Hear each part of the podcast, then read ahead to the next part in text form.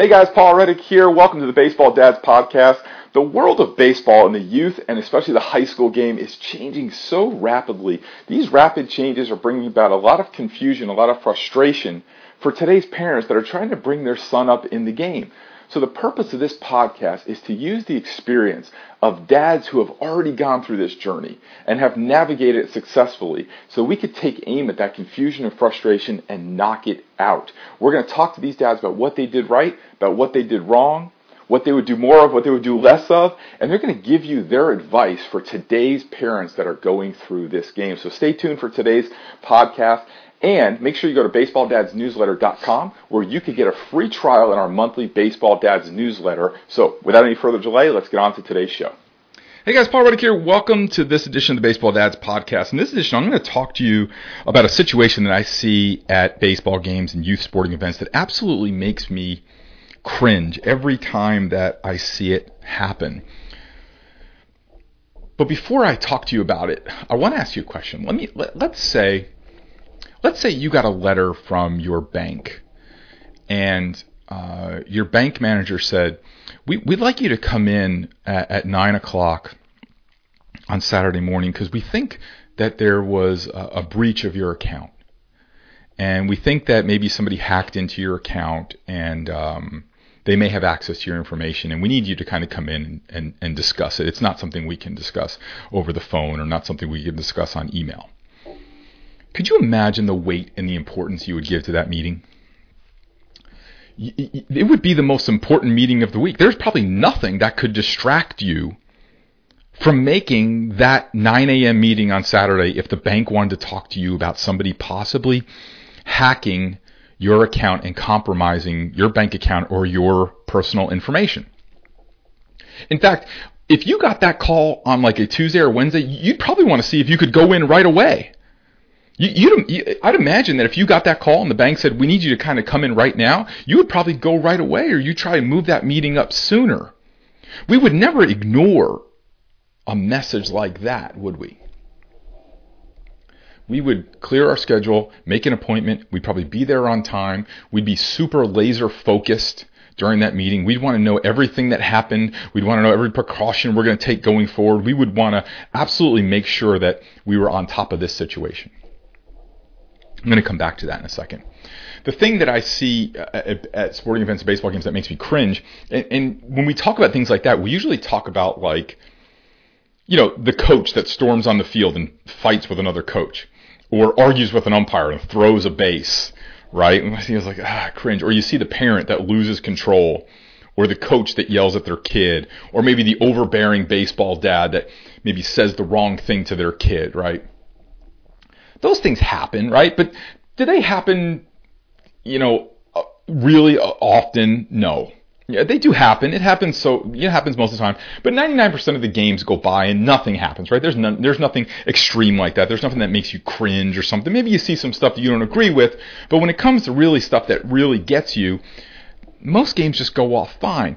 But there's something that's going on in just about every single baseball game that I watch these days, and every sporting event that I attend, that absolutely I, I think is actually worse than those incidents.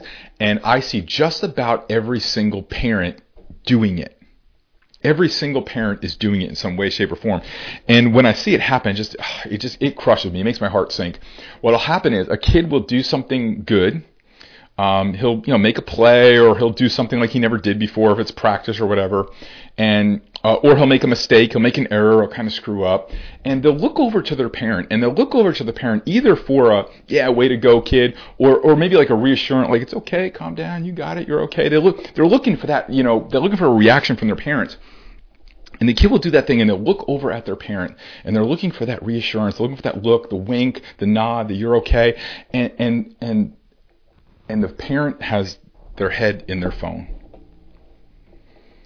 And I'm telling you, I have seen kids and literally see the energy just drop out of their body. They look over and their parent is like looking down at their phone and they miss the moment. They miss their great moment. They miss their kid making a good play or acquiring a new skill or maybe they just, you know, they didn't give that kid that wink when they messed up or they did something well or something. They missed that moment. And I'm telling you, I almost want to videotape it sometimes to watch just the energy, everything come out of the kid's face. And I see it at every single sporting event that I attend. Parents are all just sitting there looking down at their phone. And we're so distracted by these phones, we're missing the moments that matter most. There's a great book called Deep Work by a guy named Cal Newport, and in that he describes the modern culture with these phones is that you know our brains are so wired by these things now that instead of using entertainment as a distraction, right? Like we used to work and then use TV or movies or, or sporting events as like a distraction, a way to get away and break away um, from work. We're now trying to, to, to carve out focused time from all the distraction. That we're so distracted by these phones, we're so distracted by all the stuff that's coming at us, we're trying to actually find time to connect with each other amongst all the distraction. But when your kid does something good or he makes a mistake or something and he needs that look and he looks over and you're on your phone, I'm telling you, that is probably one of the worst things that we can do. I think it erodes self esteem. I think it erodes self confidence. I think it sends the wrong message. I think it's one of those things that's like a thousand paper cuts. You know, it's just little, little nicks, nicks, nicks, nicks, and nicks. And let me tell you something too. Our kids are watching us. What we say is important, they will do important. And what we say is important, they will mimic. And so when they get their phone, they're going to be have their head down in their phone. And they're not going to be, you know, distracted. And, and I used to say in our seminars, and in my coaching. I used to say that kids spell love T I M E. I think it's an outdated an outdated um, idea because I don't know that kids spell love T I M E anymore. Because what I'm finding is that we can be present but be distracted. That we could be at the game but be somewhere else because we're on our phone. We could be sitting at breakfast or lunch or out to dinner and we're there but we check our email five times or check Twitter five times because we need to know the Knicks score. We need to know who, who posted something on Twitter. We need to know the latest, um, you know, gossip or drama thing that the news is cooking up to distract our attention away from. And our kids know and our kids can feel when we are distracted and our attention is not on them. So I don't think kids spell love T I M E anymore. I think they spell love attention. A T T E N T I O N. Yes, I had to look down at my computer for it. Kids spell love attention. And I would much rather you have 15 minutes of focused attention, undistracted with your kid, than two hours of distracted time. So here's what I instruct dads to do. Number one, uh, let's talk about the games first. Number one, put the phone on airplane mode. Uh, leave the phone in the car. And here, here's a test. I did this. I, have kind of gotten away from the phone. I've taken all the social media and either removed it or buried it in folders on my phone so that it takes me some time to get to it and I could stop myself. The first time I, I did this little exercise, I set the timer on my phone, stopwatch. And I put the phone down, and the, the idea was to see how long it took me to be distracted by the phone.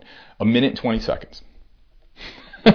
and everybody, I've done this with a lot of our business clients, and they all come in like some of them making two, three, four minutes, five minutes. But that's just like that's we don't realize how often we're going to that phone. It literally changes our brain, and we need these like dopamine hits that we're getting from our phones and um, it, it, and we don't realize how often we're checking it and how long that we're staying on the phone.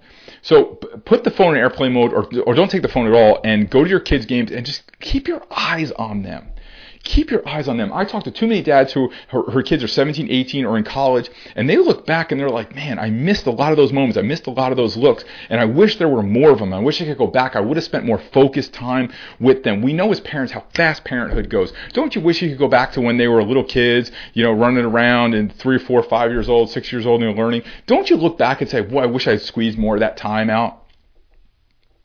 Let's not miss that now.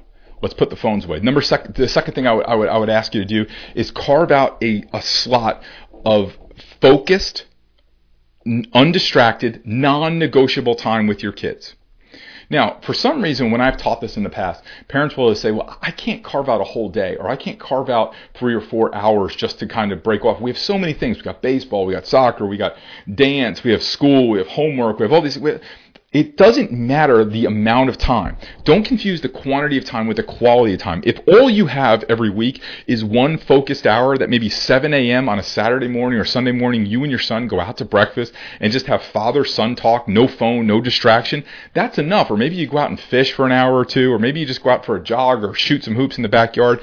Your son needs that undistracted, focused time with his dad that's non negotiable. Try and make it the same time each and every week. Don't vary from that because w- what I've seen with guys that are like, yeah, I'm going to do it every week and it'll be a different time, it, it gets lost in the shuffle of too many things that are going on now. Lock that onto your calendar as if the bank had just called you and told you there was a breach in your account security. You would not miss that meeting.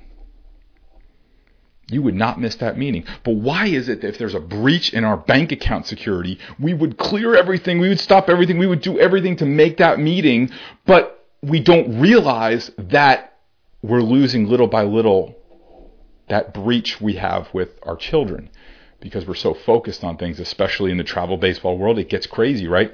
You need to have that time that's father son time. And going to baseball is not focused father son time because I talk to a lot of dads of 18, 19 year old kids or 15, 16 year old kids that their only connection point was baseball and then baseball is over or the kid goes away to college and all of a sudden, uh, you know, the kid quits baseball, gets out, and they have no, they have nothing in common. The only thing that's been holding them together for the last four or five years is now over, and they realize they got nothing to talk about. Your son needs that time. He needs that diversity of activity and that time spent with his father, where it is it is much more than is more than just baseball. So focus non-negotiable time. Undistracted, as if your bank manager just called you. It's interesting to think about it, though, isn't it? That we would we would put more weight into a breach in our bank account than we would into our children. What if the bank manager said, "We need you to stop in, you know, once a week to confirm your identity because we feel like these people um, that are hacked your account, they may try and hack it again." You, we, we would do that, right? We would do that to protect it. And what happens if we ignored that meeting? If we ignored that meeting, what potentially could happen? Right? If we didn't verify our information or go through a security process, right? We'd be more vulnerable and more vulnerable. And we kept ignoring those things. So do these things, lock these things down. These are basic. This is a basic uh, uh need of your son is to have this non-negotiable, uninterrupted, laser-focused time with him. Carve it out every week. And I'm going to tell you, you know, also make it fun. You know, don't make it something that is, you know, like let's go you know, again, you could go play catch and stuff like that, but don't make it baseball related. Make it something that's a little bit different so that you you can broaden that relationship with your son. So head on over to 567dad.com. Uh, we have our new book there, the 567 Dad Baseball Edition, and also more information on how you can do a 567 process with your son and information if you do want to do any kind of coaching or consulting. All the information is there. So thank you guys so much um, for listening. Very important topic this week, but treat that time with your son the same way you would treat it if your bank manager called you and said there was a breach on your account. See you guys next week. Hey guys, it's Paul again. Thanks so much for listening to today's episode. We really hope you got a lot out of it. We have so much more to come for you.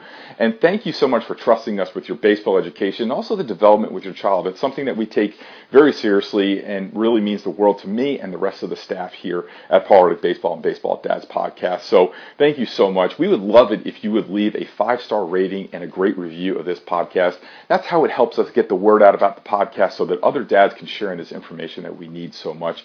Also, don't forget to go to Baseball Dad's newsletter where you can get a free trial subscription in our Baseball Dad's newsletter. Again, thank you so much for listening to this podcast. I can't tell you what it means to us that you would tune in, and we're just loving bringing this information to you. So, again, thank you so much, and we'll see you on the next show. Hey, it's Paul Reddick. Thanks so much for listening to the show. I really appreciate it. I wanted to let you know I have a new book out specifically for baseball dads, and I would love for you to check it out. You can go to baseballdadsbook.com all the information is there and a pretty good discount for our podcast listeners. So again, it's baseballdadsbook.com. Thanks.